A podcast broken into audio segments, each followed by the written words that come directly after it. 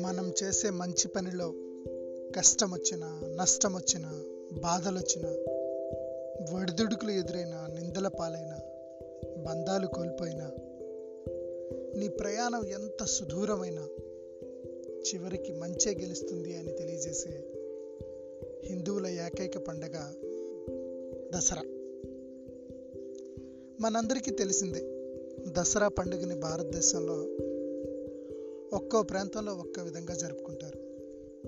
కొన్ని ప్రాంతాల్లో రాముడు రావణాసురుడిని వధించాడని మరికొన్ని ప్రాంతాల్లో దుర్గామాత శక్తిమాత మహిషాసురుడిని సంహరించిందని ఈ యొక్క పండగని జరుపుకుంటారు. అప్పట్లో రాక్షసులు ఉండేవాళ్ళు దుష్ట శిక్షణ శిష్ట రక్షణ కోసం అలా రాక్షసులను చంపేవారు. అయితే ఇప్పుడు మనం మన ఆత్మసాక్షితో దసరా పండుగ జరుపుకోవాలంటే మనం ఎవరినైనా చంపాలా అనేటువంటి సందేహం కనుక మనకి వస్తే మనం పది మంది శత్రువులను చంపాల్సినటువంటి అవసరం ఉంది. దశమి అంటే పది. మనం చంపాల్సిన శత్రువులు కూడా పది మంది. మనలో ఉన్నటువంటి మనం అనునిత్యం పోరాడుతున్నటువంటి పది మంది శత్రువులు ఎవరో కాదు.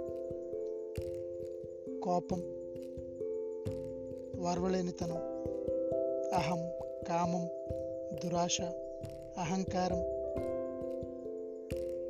అటాచ్మెంట్ స్వార్థం క్రూరత్వం అన్యాయం. ఈ పది కూడా మనలో ఉన్నటువంటి శత్రువులే. మనకు తెలియకుండా వీళ్ళు ప్రవేశిస్తూ ఉంటారు.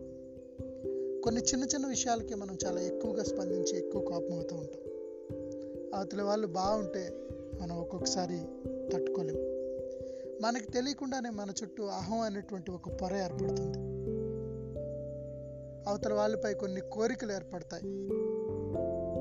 అలాగే కొన్ని విషయాలపై మనం బాగా దురాస్తూ ఉంటాం. అది కావాలి అనేటువంటి మొండి పట్టుతూ ఉంటాం.